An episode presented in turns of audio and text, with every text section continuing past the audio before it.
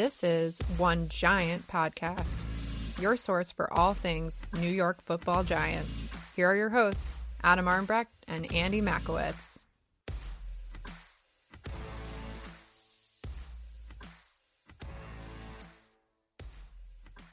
And with that, I am Adam Armbrecht. That is Andy Makowitz. And this is, of course, the One Giant Podcast. Welcome back, sir. Welcome back with some One Giant update for you regarding Eli Manning. You better believe it. Giants news and notes.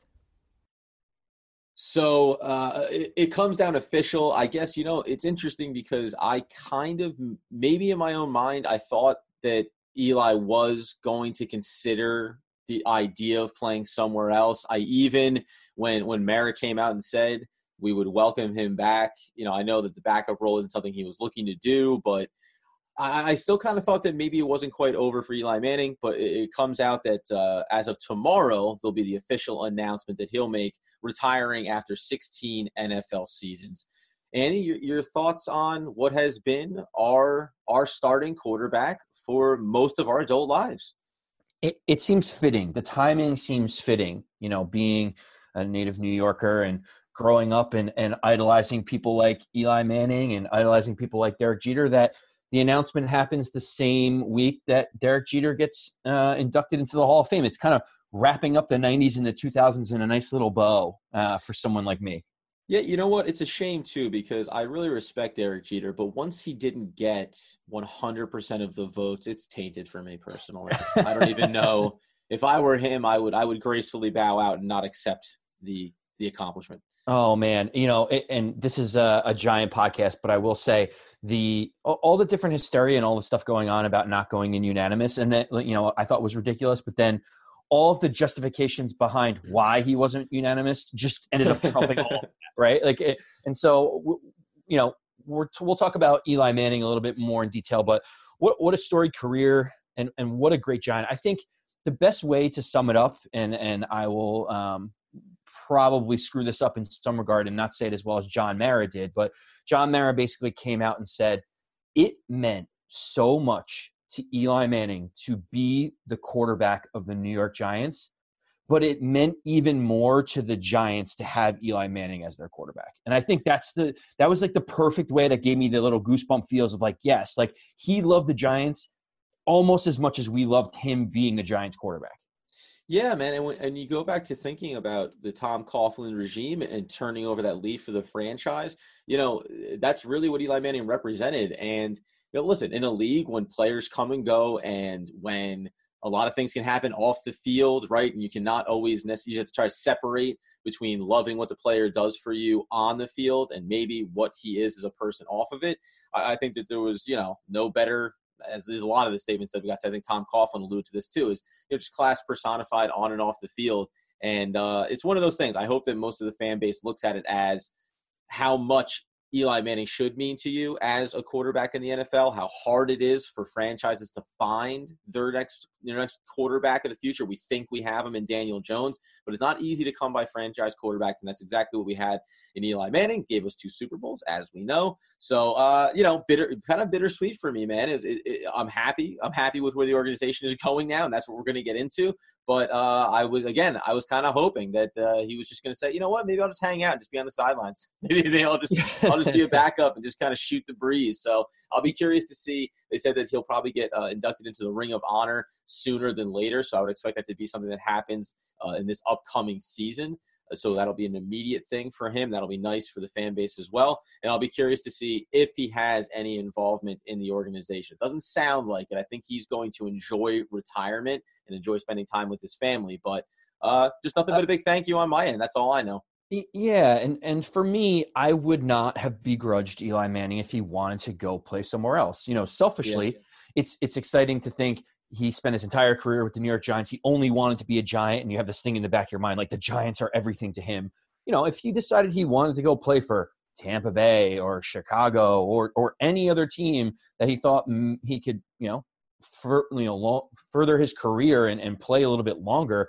Like you can't begrudge a guy for wanting to play in the NFL if he still if he still can do it. But you know, it, it, this does seem like a, a nice, neat way for the Giants to be able to transition from Eli Manning to Daniel Jones. You know, Eli got the proper send off at home, winning against the Dolphins, and mm-hmm. everyone kind of felt like that was the end of the road and, and celebrated him accordingly. And as you said before, the, the most amazing thing about this is it is so hard to transition from a franchise quarterback and have a potential franchise quarterback of the future. I mean, look at how it all played out uh, under McAdoo with, with benching Eli for Geno Smith. That was an abject failure, right? right? And and you look at other situations where how contentious it got with Aaron Rodgers and Brett Favre. If you look at what happened to Jimmy Garoppolo in, in New England because Tom Brady still wanted to play till he's 45. You don't really get this nice, nice, neat kind of break in transition, and it looks like you know, cross our fingers that the Giants may have been able to accomplish that while still celebrating their iconic franchise quarterback. well, I was going to say too, it's also rare that you get a franchise and an organization that kind of gives you a little taste of both. Where, where we bungle right, our way right. through it the first time around and then go, oh, we're just going to take a couple of years. We're going to reset this thing. and, and, you know, and oddly enough, if you know things could have gone differently a couple of years ago. If this was happening two, three years ago, Eli Manning does go somewhere else and he does continue his career. Uh, and you think about Peyton Manning when he's at the end of his career. I think a big factor is that he had only won that one Super Bowl. Felt like he wanted to get that second one. Uh, same kind of thing. I think if Eli Manning didn't have two trophies on his mantle. If he didn't have two Super Bowl MVP trophies on his mantle, it may have been harder for him to step away. But I think he was, you'd like to think that he was able to step back, look at his career, and say, all right, I, have done a lot, right? I accomplished a lot of those goals that an NFL quarterback wants to achieve. So listen, man, it, and like you said, we, we hopefully have what we want here in the next. There's been a lot of ugly transitions, and we're gonna we're gonna see in a couple of weeks, a week and a half now, a little bit less. Uh, you know, the quarterback that was turned away from New England, now playing in a Super Bowl of his own. So, uh, listen, we'll, we'll, like you said, we're going to get into Eli's career more at some point and just kind of, you know, wax poetic and, and, talk about some of the best runs that he had as the starting quarterback for the New York football Giants. But in the meantime, the new regime, the new leaf that has been turned over, continues to grow here in this offseason. And we take a look at Joe Judge, this staff, and some new news and notes in and around. Yeah, Adam. When you look at it, uh, some some new names, some new faces, uh, but ones with some seasoned experience. Obviously, we mentioned Jason Garrett uh, on the last podcast. We talked about Burton Burns at, at running back, uh, running back coach. But uh, Burton recently, Burns at running back, 67 years old. He's yeah, could you imagine? He's he's going to be backing up uh, Saquon Barkley. He probably couldn't do any worse than Jonathan Stewart did doing that. So, um, you know, but what we've heard recently is former Cleveland Browns head coach Freddie Kitchens will be joining the staff, and uh, I think that that's a really smart hire. And while it didn't work out as him as the head coach of the Cleveland Browns, uh, you know, he got that title and he got that promotion for a reason. He was kind of the running backs coach. Then he moved into the offensive coordinator, and all the players loved him. Baker Mayfield started flourishing underneath him. So having another strong offensive minded coach in the building is nothing but a positive for me. Yeah, and you know, you think about his situation in Cleveland, kind of a product of who the quarterback was. That gets you elevated to this position. It's Cleveland, where they seem to make a lot of mistakes in those areas. So bringing him in, I think to your point, you know, this is a guy who probably wants to rehabilitate his reputation and try to do it in a quick, you know, in a quick manner because he, you know, he's not going to get touched for a head coaching job, certainly even an offensive coordinator job is probably going to be difficult for him to get a chance at. So now, underneath Joe Judge and, and on this staff here, uh, assisting Jason Garrett in some form or fashion, you're going to get a head coach for as ugly as it may have been in Cleveland this past season, has head coaching experience, and now he comes in. It is a good offensive mind. And you feel like in this room now, you're starting to get a lot of knowledge, a lot of experience that should be able to help this offense grow in the right direction. Uh, you know, additionally, on the offensive side of the ball. Offensive line coach now reportedly coming out that the Giants are going to be closing in and signing the deal. So all but confirmed, I think, at this point. Colombo, the offensive line coach, as you may know from Dallas, coming over following Jason Garrett to the New York Football Giants staff. Uh, you know your your thoughts on him. I know that in Dallas you're talking about an offensive line that is littered with talent, but I do think that you can also make the case that what what they had there was someone who was able to get the best out of all these players, right? Yeah, I, I mean, how could you not like this? Uh, he's had success, you know, with the talent that he had in Dallas. But at the same time, talent isn't everything, right? There has to be the element of coaching. There are teams that are super talented that can't put it together and perform together as a collective unit and be successful. You know, under Jason Garrett, having that consistency, the offense and the offensive line was the one thing that you kind of just put a check mark next to for Dallas, and all the other kind of issues, you know, reared their ugly heads in terms of them not being where they wanted to be. To me, I, I like this consistency. Jason Garrett is familiar with Colombo. Colombo is respected. He was a respected player. He turned mm. into a respected coach. I, I, I, give nothing but a thumbs up to to you know Joe Judge for for kind of putting this staff together the way that he has. Yeah, and you know, one of the other notes that I want to kind of uh, back up on, we, we had talked about Jason Garrett on the last podcast. A lot of what I was seeing on social media or in and around some of these reports that are getting talked about is a negative about hiring Jason Garrett. And maybe this is more fan based concern, I think, but I want to get your take on it that hiring Jason Garrett can be a detriment because comes in, has a good season, gets a gets a head coach opportunity next year, and that's to the detriment of Daniel Jones and uh, you know his his growth because then he'll be moving into another offensive system in his third season. I want to get your take on it because I have a I have a pretty quick note on it, but I want to see if you line up with me. Adam, I saw the same things you did, mm. and I just smirked because how ridiculous are people? I mean, I know that I know that there's Twitter trolls out there. I know that people just like sometimes hearing their own voice or, or getting a rise out of people.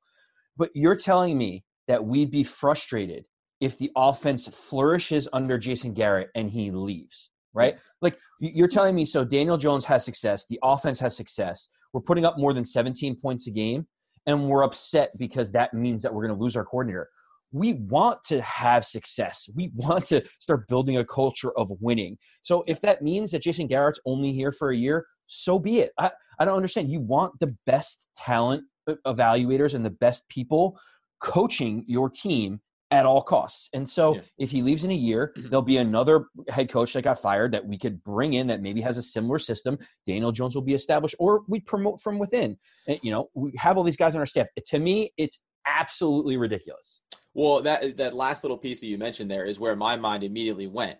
Jason Garrett comes in, you see that they're hiring in some of these other parts and pieces to me, you look at it as, yeah, Jason Garrett ends up getting a head coaching job because of how well our offense looked. That's first of all a win for us. It's a win for Jason Garrett. And then you turn around and say, who's on our staff now that's running the same system, that was learning the same system, and may bring in a couple of wrinkles of their own, which isn't a negative thing. And they go ahead and get promoted from within. They get a chance to run the offense for a year, you know, year or two, and see how they develop. And you know, not for nothing. I mean, Freddie Kitchens, a guy who is going to have a role on this staff theoretically he could end up getting promoted to offensive coordinator next year if Jason Garrett were to leave and continue to grow Daniel Jones in that system. And you see where it goes from there. But this is kind of those uh, to me, it's like champagne problems, right? You just got you just got a guy with over a decade of head coaching experience who who's leading his offense to consistently high rankings year in and year out, and you're like, yeah, but what if he, you know, but what if he leaves? Adam, let's just grab a bum off the street that has no experience and and no motivation to be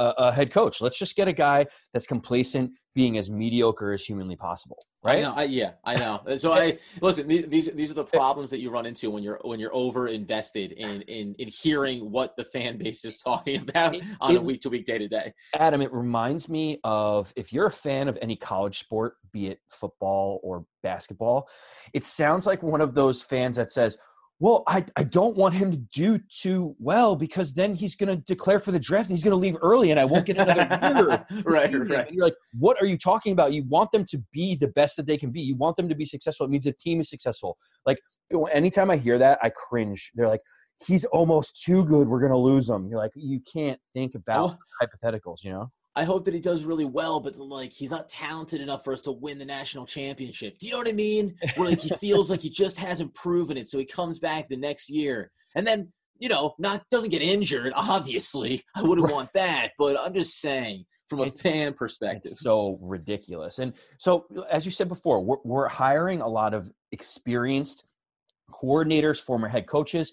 You know, we talk about Bret Bielema joining the staff. Yep. He was the head coach at uh, the University of Wisconsin, then the head coach at Arkansas. Left Arkansas because nobody can beat Nick Saban in the SEC, right. uh, except apparently Joe Burrow and LSU and Ed Orgeron. But uh, you know, moved over to be one of the special assistants to Bill Belichick. Bill mm-hmm. Belichick mm-hmm. said, "I don't have a role for you. We'll figure out a role because you're a good enough coach."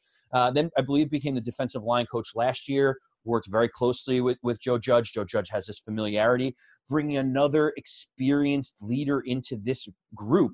You know, Joe Judge identifies and says, "Hey, listen, I don't have the most experience in the world. I don't have any head coaching experience.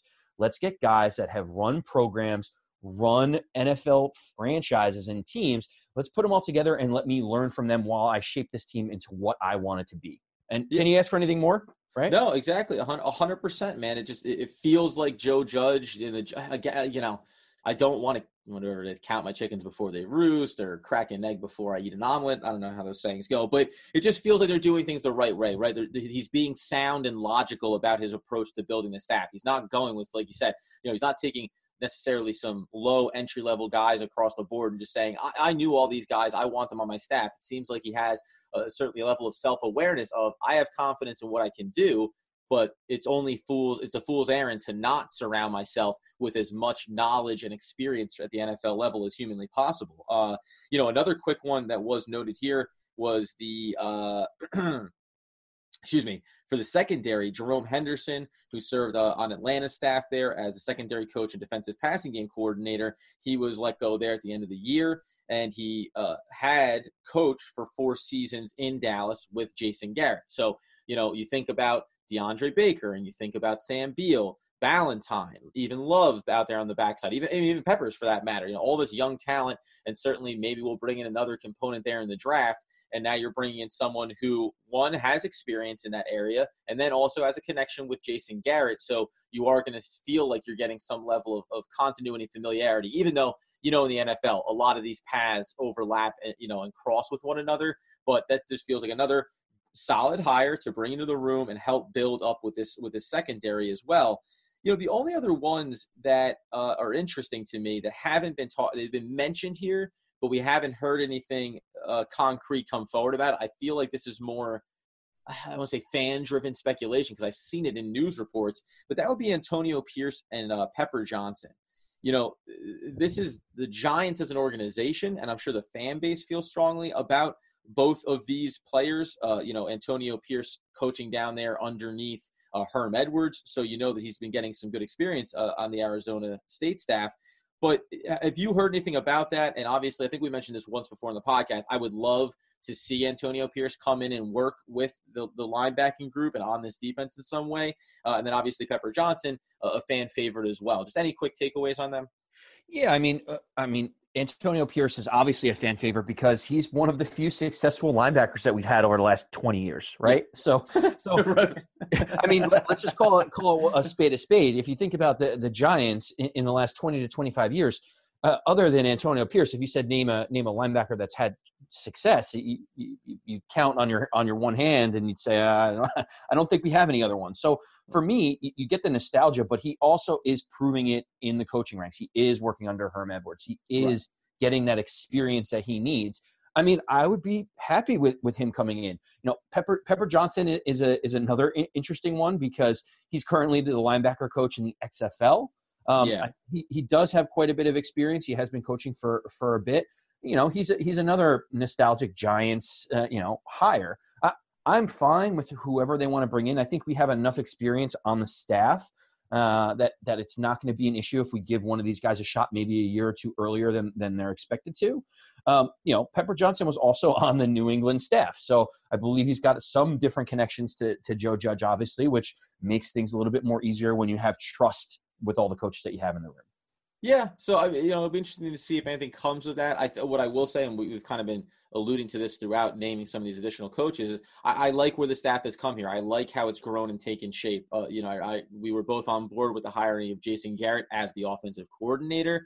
Uh, certainly, it looks like with Freddie Kitchens. I, I love having Freddie Kitchens in the room. I'll be very curious to see his ability to kind of you know reclaim his reputation here because just a year ago it felt like he was in a much different position in terms of how people looked at him as a coach. So it's going to be exciting to see how they, how they develop how these schemes develop. I'll be curious to read any type of changes or tweaks that they're going to make especially on the defensive side of the ball. You know scheme they already mentioned uh, that with graham there there's going to be, and Judge kind of alluded to this, they want to have a blend and be running multiple defensive looks, which I think is beneficial. And it, go, it speaks to what Joe Judge has said about wanting to have, uh, uh, you know, players that he evaluates and identifies what they do best and then puts them in position to excel at that role. So, you know, it would behoove you to say, okay, this you know we have kind of this little tandem thing where we can run not necessarily we're not going to line up at a four three but we can put a, four, a fourth guy's hand in the dirt here and we want to rotate in those bigger bodies. We talked about baker's development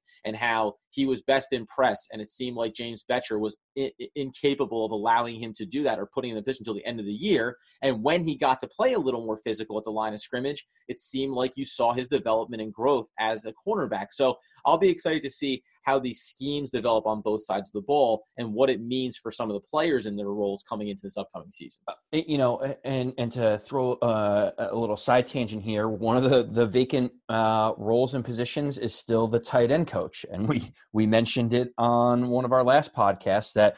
I have a feeling that they're just kind of leaving that open until they figure out what's happening with Jason Witten. I know that sounds kind of crazy, but and you know he's a he's a lifelong Dallas Cowboy fan. I'm I'm I'm genuinely curious to see what Jerry does, um, knowing that he either needs to have the team re you know as the general manager of the Cowboys, he needs to re-sign Jason Witten, or he has to give him a front office position or do something because he you know Jason Garrett and and Jason Witten have the utmost respect for each other. I could very easily see that transition happening at some point. Yeah, and it's curious too because the coaching staff in Dallas is already set. So that that I think that's a bit of the, the kink in the system as well, because they don't have a place to put him on the coaching staff. He said front office might make sense, but I think the impression that I've gotten is that Jason Witten either maybe he still wants to play and that's one that's one element and then also wants to go into coaching as well though so you know it's he feels like that kind of football lifer kind of guy it's why he went to the booth and then immediately turned back around um, you know issues with being a commentator aside but you know he, he immediately wants to get back on the field and play he wants the camaraderie of the locker room so whether as a player or as a coach i think he wants to continue that and it'll be interesting the hard struggle that that jerry jones had with Jason Garrett and how long it took for him to officially be let go there. I wonder if behind the scenes they're trying to figure something out with him. And if ultimately it doesn't work out, you know, we talked about this. I would welcome him if he wanted to play a season. I don't care. I still think that that's worth it for the value of what he would bring to the locker room and to that tight ends group. And then I honestly, I'd be excited to have him come in as a head coach, as the tight ends coach. I think that there'd be tremendous value and knowledge there. And, you know, you and I have gone back and forth on Evan Engram. that's a guy that I think would benefit tremendously from his presence, and that that that alone could shift my perspective over the course of this season on Evan Engram and what I think the Giants should be doing with him when they have that fifth year option available to them. Because you know, this area of his game we know he needs to develop. Eh, I mean, Jason Witten, if if you're worth anything as an NFL football player, Evan Engram would turn himself and he would create the rest of his body to be like his hair and just become a human sponge. well, you know, uh, what I think is interesting is if they were to sign Jason Witten as a player, as a tight end, it talks a little bit about the scenario that you talked about before. Maybe he, does Evan Engram become expendable? Yeah. Right now, now I know Jason Witten is one one tenth of the athlete and route runner and, and everything else in, in, at his at his current age that uh, you know of Evan Engram. But you, if you believe in Kaden Smith, you think he's developing, you want to bring Jason Witten in at the veteran minimum to back up Kaden Smith, mm-hmm. trade off Evan Engram to get some assets. There's a lot of different ways that that could go if they end up considering someone like Witten. Yeah, and then you go into the you can always go into the draft in the you know fourth, fifth, sixth round, grab yourself another young tight end that you want to develop. And again, with with uh, Jason Witten there, have him develop behind this veteran tight end presence. And then you look a year or two down the line and you start to really utilize your tight end position as a strength on this roster, which it hasn't been, right? You think about eh, one of the guys that we expect is going to come off the books is going to be uh, Rhett Ellison. And, you know, Uh, when he, when we brought him in, when Pat Shurmur brought him in from Minnesota, you thought that he was going to be the stabilizing force, but some injuries, you know, some issues there, and just really did not find himself on the field and really being as impactful as I thought he was going to be for this uh, you know offensive line, pass blocking, run blocking schemes that Pat Shurmur had in place. So that was kind of a swing and a miss there. So I think there's an uh, there's an opportunity now for the Giants to reboot the entire tight end corps, and maybe it does involve Evan Engram leaving and possibly Jason Witten coming in. So unlike the fan base, i would be fine with it. This is another one of those things that I feel like you get some backlash on, right? Yeah, I mean, eh, some people are like, uh, he's a he's a cowboy lifer. We we don't want this. It's like Listen, I just want the I just want the Giants to improve. I want them want to good players.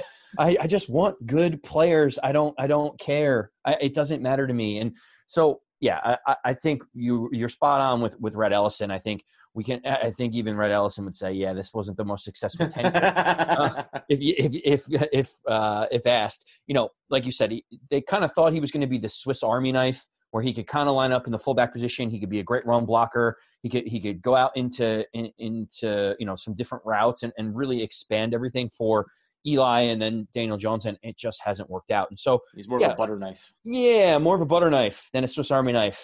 only has one function. Um, so uh, so yeah, it'll, it'll, be interesting to see what they do uh, with with the coach, and I think that also will impact you know which players we end up bringing in. So yeah, and, listen, we, we've been talking about this a little bit the last couple of episodes. We're not going to get into it here. We're going to cut this one off like an amputated limb because uh, we, we have way too much to talk about. So we said we're trying to give these tight tight podcast episodes for you uh, that you can listen to on your drive into or out of work. So this one will be up here in the afternoon on a Thursday for you guys to enjoy.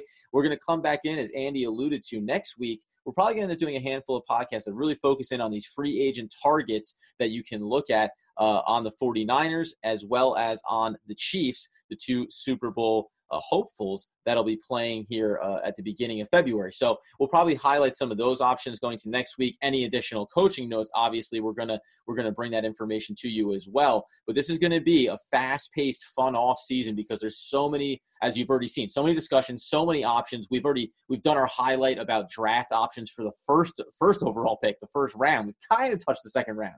So maybe feather into next week. We'll start to get into some of those middle rounds, but there's just so much to do, Andy. This is a it's a beautiful time to be podcasting New York Football Giants. And Adam, the listeners have been imploring me to say that they want to know your Super Bowl pick too. So at some point we'll be giving our predictions. Maybe people can start putting some some prop bets down on your recommendations. You can win some people some cash on, on Super Bowl Sunday. So well, let's be fair here, friend. I did a delightful job during the season. Uh, I've become an untapped resource in the uh, in the betting world for NFL football, which only means one thing, friends.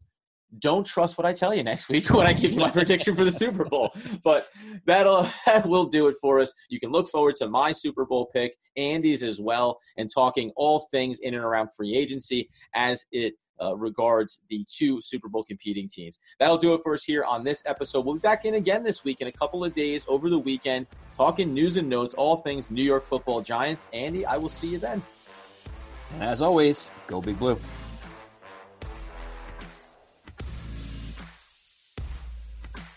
You can follow Adam and Andy at One Giant Podcast on Instagram, Facebook, and Twitter. Remember to download, rate, review, and subscribe to the podcast on iTunes or wherever podcasts are available. This has been One Giant Podcast.